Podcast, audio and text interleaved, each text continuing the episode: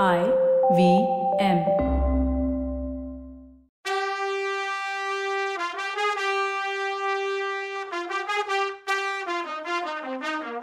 வணக்கம்.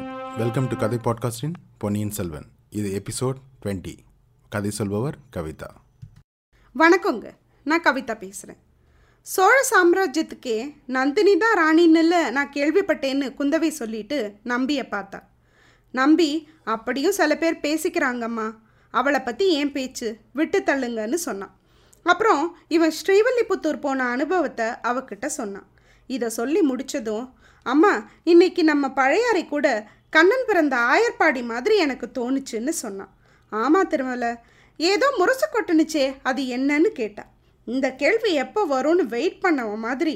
அம்மா யாரோ ஒற்றனா தப்பிச்சிட்டானா அவனை பிடிச்சி கொடுத்தா பரிசுன்னு அறிவிச்சாங்கன்னு சொன்னான். உனக்கு அதை பற்றி ஏதாவது தெரியுமான்னு கேட்டா. எனக்கு ஒரு சந்தேகம் இருக்குமா? ஆனால் அதை பற்றி சொன்னால் ஆபத்து. இப்போ வரும்போது கூட யாராவது என்னை சந்தேகப்பட்டு இழுத்துட்டு போயிடுவாங்களோன்னு பயந்தேன் அப்படின்னு சொன்னான். உன்னை பிடிக்கிறதுக்கு ஒருத்தன் பிறந்து வரணும் திருமலை. சரி உன் டவுட் என்னன்னு சொல்லுன்னா குந்தவை. நான் ஒரு இளைஞனை வீராணா ஏரிக்கிட்ட பார்த்தேன். தஞ்சாவூர் போகிறதா சொன்னான். எதுக்காகன்னு தெரியலைன்னு சொல்லி முடிக்கிறதுக்குள்ள அவன் எப்படி இருந்தான் திருமலைன்னு பரபரப்பாக கேட்டா குந்தவை. பெரிய வீட்டு பையன் மாதிரி இருந்தான் களையாக இருந்தான். கொஞ்சம் அரசியல் விவகாரத்தை பற்றி கேட்டான். நான் ஜோசியரை ரெஃபர் பண்ணி விட்டேன் அப்படின்னா திருமலை. உடனே குந்தவை ஜோசியர் வீட்டுக்கு வந்திருந்தானான்னு கேட்டான் ஆமாம்மா நான் ஜோசியரை பார்க்கும்போது அவர் சொன்னார் நீங்கள் அங்கே இருக்கும்போது கலவரமாக உள்ளே வந்தானாமே அவன்தான்னா நம்பி. அப்போ குந்தவை ஐயோ நான் கூட அந்த ஆளுக்கு சீக்கிரமாக ஏதோ ஆபத்து வரும்னு நினச்சேன்னா. ஆமாம்மா நீங்கள் நினச்சது கரெக்ட். அவனை தான் ஒற்றன்னு நினச்சி இப்போ அறிவிச்சிருக்காங்கன்னு சொன்னான். உடனே குந்தவை திருமலை எனக்கு ஒரு ஹெல்ப் பண்ணு. அவனை பார்த்தீன்னா என்கிட்ட கூட்டிகிட்டு வான்னு சொன்னான். உடனே நம்பி இல்லைம்மா அவனே உங்களை தேடிட்டு வருவான் பாருங்கன்னு சொன்னான். இப்படி சொல்லிட்டு நம்பி குந்தவை கிட்ட இருந்து அவனோட வீட்டுக்கு அதாவது அவனோட அண்ணன் ஈசான சிவப்பட்டர் வீட்டுக்கு போனான். சிவன் கோயிலுக்கு பக்கத்தில் அவர் வீடு இருந்துச்சு. அந்த கோயில் அப்பர் பாடின பெருமை உள்ள கோயில். அந்த கோயிலை சுற்றி சமணர் முழைகள் இருக்கும். சின்ன குகை மாதிரி அமைப்புகள். இது என்னடா திடீர்னு சமணம் எங்கே வந்துச்சுன்னு பார்க்குறீங்களா தமிழ்நாடு தேர்டு செஞ்சுரியில் அதாவது சமண சமயத்தோட பிரதான சென்டராக இருந்துச்சு. ஜைனிசம் தழைச்சு பரவணிச்சு அந்த காலத்தில். அப்போது பல்லவ மன்னர்கள் தமிழ்நாட்டை ஆண்டாங்க. அவங்க எல்லாருமே சமண சமயத்தை மோஸ்ட்டாக கடைப்பிடிச்சிருக்காங்க. இந்த மாதிரி சித்தன்னவாசல்னு ஒரு இடம் புதுக்கோட்டை மாவட்டத்தில் இருக்குது அங்கேயும் இப்படி சமணப்படுகைகள் இன்னமும் இருக்குது சிலப்பதிகாரத்தில் எழுதப்பட்ட மணிமேகலை சமண சமயத்தில் சேர்ந்தான்னு நம்ம படிச்சிருக்கோமே ஞாபகம் இருக்கா? நிறைய பாண்டிய மன்னர்கள் இனிஷியலாக சமண சமயத்தில் இருந்துட்டு அப்புறம் சைவர்களாக மாறியிருக்காங்க. சோழ மன்னர்கள் தீவிர சைவர்களாக இருந்தாலும் மற்ற மதங்கள் வளர்றதுக்கு தடையாக இல்லை. நிறைய ஜெயின் டெம்பிள் சோழர்களும் கூட கட்டியிருக்காங்க. சரி அந்த சமண மழைகளில் குகை மாதிரி ஒரு ஸ்ட்ரக்சர் இருக்கும். அது அவங்க தவத்தில் பல நாள் டிஸ்டர்பன்ஸ் இல்லாமல் உட்கார வசதியாக இருக்கும். அப்பருக்கு அந்த கோயில் பற்றி தெரிஞ்சு பார்க்குறதுக்கு வந்தப்போ அந்த கோயில் ஃபுல்லாக இந்த ஸ்ட்ரக்சர்ஸ் மறைச்சிருந்துச்சான் இதை பார்த்த அப்பர் அப்போது ஆண்டுட்டு இருந்த பல்லவ மன்னன்ட்ட போய் முறையிட்டிருக்காரு. அவன் வந்து அதோட ஒரு பகுதியை இடித்து உள்ள சிவன் கோயில் இருந்துச்சான் அப்பர் பரவசமாய் பாடினாராம். அப்புறம் சோழர்கள் காலத்தில் அதை எடுத்து கட்டியிருக்காங்க. இப்போ தான் அண்ணனோட வீட்டுக்கு போன நம்பியை பார்க்கலாம். வீட்டுக்கு போகும்போது கோபுர வாசல் வழியாக பார்த்தா அண்ணன் ஈசான சிவப்பட்டர் கிருஷ்ணன் பலராமன் நாடக கோஷ்டியோடு நின்றுட்டு இருந்தார். இவன் உள்ளே நுழைஞ்சான். உடனே ஈசான சிவப்பட்டர் வெளியில் வந்து சிவனை மட்டமாக பேசுகிற நீ கோயிலுக்கெல்லாம் வராத. நம்ம அண்ணன் தம்பி உறவு வீட்டோட இருக்கட்டும்னு சொல்லிட்டு இன்றைக்கி பெரிய பிராட்டி முன்னாடி நீ பேசினதை என்னால் சகிச்சுக்கவே முடியல.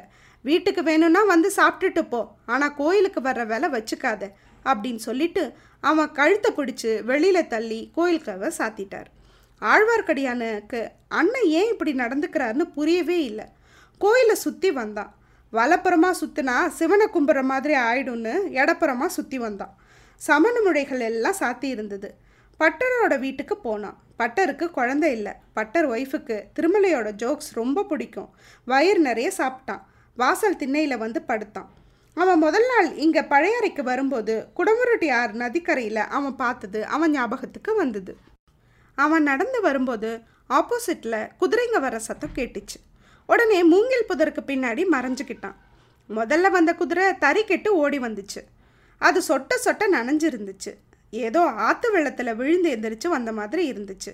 அது ஒரு சின்ன பையன் உட்காந்துருந்தான் அந்த பையனோட உடம்பு அந்த குதிரையோட சேர்த்து கட்டியிருந்தாங்க. அவனுக்கு பின்னாடி நாலஞ்சு குதிரை வந்துச்சு. அவங்க வந்த வேகத்தை பார்த்தா இந்த சின்ன பையனை ஈஸியாக பிடிச்சிருவாங்கன்னு தோணுச்சு. அதில் ஒருத்தன் ஈட்டி எடுத்து இந்த பையன் மேலே குறி பார்த்தான். இன்னொருத்தன் அது வேணான்னு சொன்னான். இதுக்குள்ள அந்த பையன் இருந்த குதிரை மூங்கில் புதர்கிட்ட வந்துடுச்சு. இதில் சிக்குனா அந்த பையன் நிலைமை என்ன ஆகுமோ தெரியல. அதுக்குள்ள பின்னால் குதிரை வீரர்கள் வந்து அவனை பிடிச்சிட்டாங்க.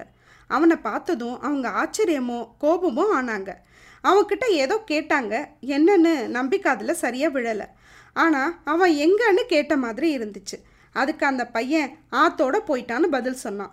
வெள்ளத்தில் விழுந்துட்டான்னு அழுதுகிட்டே சொன்னான். உடனே வந்தவங்க குதிரையையும் பையனையும் கூட்டிகிட்டு போயிட்டாங்க. இது யார்? எதனால? எப்படி? எதுவும் தெரியாது. புரியவும் புரியலை நம்பிக்கை. ஆனால் இப்போ ஏதோ புரிஞ்சாப்புல இருந்தது. இதுக்கிடையில் அந்த நாடக கோஷ்டி ஞாபகம் வந்துச்சு அவனுக்கு. அந்த கம்சன் மரபொம்மை வச்சு முகத்தை மறைச்சிட்டு இருந்தால அது யாரோட குரல்? அப்படின்னு இவனுக்கு இப்போ கொஞ்சம் தெளிவான மாதிரி இருந்துச்சு. இதுக்குள்ள அர்த்த ஜாம பூஜையை முடிச்சுட்டு வந்த ஈசான சிவப்பட்டர் திருமலை திருமலைன்னு கூப்பிட்டாரு.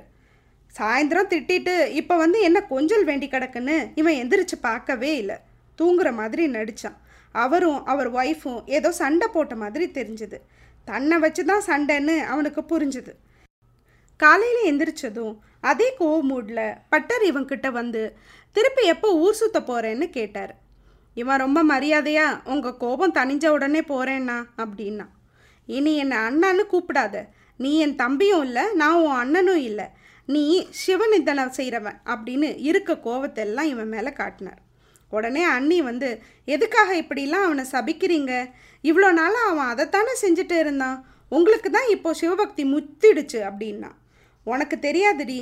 அவன் நேற்று பெரிய பிராட்டி முன்னாடி என்னவெல்லாம் பேசினா தெரியுமா? மகாராணி ராத்திரியெல்லாம் தூங்கலையாம் அப்படின்னார். இவன் ராமேஸ்வரம் போய் ராமர் பூஜை பண்ண லிங்கத்தை இவனும் பூஜை பண்ணுற வரைக்கும் நான் இவன் கூட பேச மாட்டேன்னு சொன்னார். திருமலை ரொம்ப பொறுமையா எல்லாத்தையும் கேட்டுக்கிட்டான். அண்ணி குறுக்கிட்டு சரி அதுக்கு என்ன ராமேஸ்வரம் போக சொல்கிறேன் எல்லாருமே போகலாம். குழந்தைக்காகவும் வேண்டிக்கிட்டு வரலான்னு சொன்னான். அவர் வெளியில் கிளம்பி போயிட்டார்.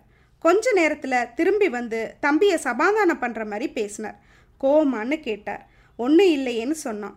சரி உன்கிட்ட முக்கியமான விஷயம் பேசணும். நான் பூஜை முடிச்சுட்டு வரேன். எங்கேயும் போயிடாதேன்னார். உங்களை விட்டுட்டு நான் எங்கன்னா போக போகிறேன் அப்படின்னா திரும்பலை. பட்டர் போயிட்டார். ஆழ்வார்க்கடியான் அப்படியா விஷயம்னு தனக்குத்தானே ஏதோ சொல்லிக்கிட்டான். அன்னிக்கிட்ட சொல்லாமல் சைலண்ட்டாக வெளியில் போனான். கோயிலை ரெண்டு மூணு தடவை சுற்றி சுற்றி வந்தான். ஏதாவது சத்தம் கேட்டால் மறைஞ்சு நின்று பார்த்தான். அதுக்கு பலன் இருந்துச்சு. சமணர் மொழியில் ஒன்று திறந்துச்சு. ஈசான சிவப்பட்டர் மெதுவாக வெளியில் வந்தார். அவர் பின்னாடியிலிருந்து இன்னொருத்தன் வந்தான். ஆனால் அவன் முகம் ஃபுல்லாக தெரியல. கம்சன் வேஷம் போட்டிருந்தவன் மாதிரி தெரிஞ்சுது. இவனை மறைச்சு வைக்கத்தான் இவ்வளோ சண்டையா என் கூட? என்னை என்ன பேச்சு பேசுனீங்க? இதை கண்டுபிடிக்காமல் விட போகிறதில்லன்னு கருவிக்கிட்டான் நம்பி. ரெண்டு பேரும் நடக்க ஆரம்பிச்சாங்க. இவனும் பதுங்கி பதுங்கி ஃபாலோ பண்ணி போனான். கொஞ்ச தூரத்தில் ஓடத்துறை வந்துச்சு. இது சோழ மாளிகை பக்கத்தில் இருந்ததே. அதே ஓடை தான் கொஞ்ச தூரம் படகுல போனாதான் குந்தவை மாளிகையோட பேக் சைடு போகும்.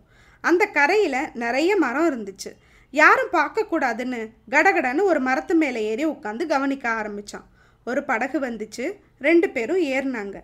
பட்டரோட வந்தவன் திரும்பி கரையை பார்த்தான். அவன் முகம் பளிச்சுன்னு தெரிஞ்சுது. நம்பிக்கை ஆச்சரியம். அட நம்ம ஹீரோ வந்தியத்தேவன் தான் அது. இது ஒரு மாதிரி அவன் எதிர்பார்த்தது தான்னாலும் கம்சனுக்குள்ள அவன்னு இவன் நினைக்கவே இல்லை. இவங்க எங்கே போகிறாங்கன்னு கண்டுபிடிக்கணும்னு நினச்சான். பேலஸ் நிறைய இருந்த வரிசையில் ஒன்று கடைசியாக பூட்டி இருந்துச்சு. அது மந்திரி முதல் மந்திரி அனிருத்த பிரம்மராயரோடது. அவர் இப்போ மதுரை போயிருக்கார். அவர் குடும்பம் தஞ்சாவூரில் இருக்குது அங்கே போனான். இவனை பார்த்த உடனே செக்யூரிட்டிஸ் கதவை மரியாதையாக திறந்து விட்டாங்க. வெளிப்பக்கம் பூட்டிக்கிட்டாங்க. பின்னாடி தோட்டத்துக்கு போனான். அந்த மாளிகைங்க எல்லாமே நந்தவனம் வழியாக ஒன்றோட ஒன்று இன்டர்கனெக்டடாக இருந்துச்சு. இதில் இருந்து குந்தவி மாளிகையை நல்லாவே மானிட்டர் பண்ணலாம் வெயிட் பண்ணலாம். அதுக்கு பலன் இருந்துச்சு. இந்த ஓடக்கரையில் படகு வந்து நின்றுச்சு ஈசானப்பட்டரும் வந்தியத்தேவனும் இறங்கினாங்க. படிக்கட்டில் ஏறி வந்தாங்க. அங்கே இருந்து கொஞ்ச தூரத்தில் ஒரு ஸ்டோன் பெஞ்சில் குந்தவை உட்காந்துருந்தா இந்த சீனை இமேஜின் பண்ணுங்க. சுற்றி நந்தவனம் பூக்களோட வாசம். வண்டுகளோட ரீங்காரம். பச்சை பசேல்னு ஆம்பியன்ஸ் போதா குறைக்கு ஓடும். தண்ணியில் அலையடிக்கிற சத்தம். மஞ்சள் வெயில் காலை. சூடு இன்னும் வரல. வந்தாலும் மரங்கள் நிறைய இருக்கிறதால குளிர்ச்சி போகாது. படியில் ஏறி வர்ற வந்தியத்தேவன் குந்தவையை பார்த்தான். பார்த்தது பார்த்தபடி நின்னான். அண்ணலும் நோக்கினான் அவளும் நோக்கினாள்தான். அவங்களுக்கு இடையில ஒரு பூக்கொடி இருந்தது. அவள் அந்த பூவையே பார்த்துட்டு இருந்தா. அதுலேருந்து ஒரு பட்டாம்பூச்சி உக்காந்து இருந்தது. அவள் குனிஞ்சிருந்தா வந்தியத்தேவன் அவள் முகத்தையே வச்ச கண்ணு வாங்காமல் பார்த்துட்டு இருந்தான் ஓடையில் அலையடிக்கிற சத்தம் அவங்களுக்கு கேட்கல பறவை சத்தமும் வேற எதுவுமோ அவங்களுக்கு கேட்கவே இல்லை. அண்டம் சுத்துறதை நிறுத்தி அமைதியாக இவங்க பேச்சுக்காக வெயிட் பண்ணுச்சு. பல யுகங்கள் போன மாதிரி தோணுச்சு. எனக்கு இந்த சீனில் ஒரு பாட்டு தோணுது. தூங்காத விழிகள் ரெண்டு உன் துணி தேடும் நெஞ்சம் ஒன்று. இந்த ஒரு பாட்டு பாடணும்னு தோணினாலும் இளையராஜாவோட அத்தனை ரொமான்டிக் பாட்டும் இவங்களுக்காகவே எழுதினது போலவே இருந்தது. இவங்க பாடுறதுக்காக காத்துட்ருக்கு. நாமும் அந்த ஈசானப்பட்டர் மாதிரி இந்த சீனை ரசிச்சுட்டு இருப்போம்.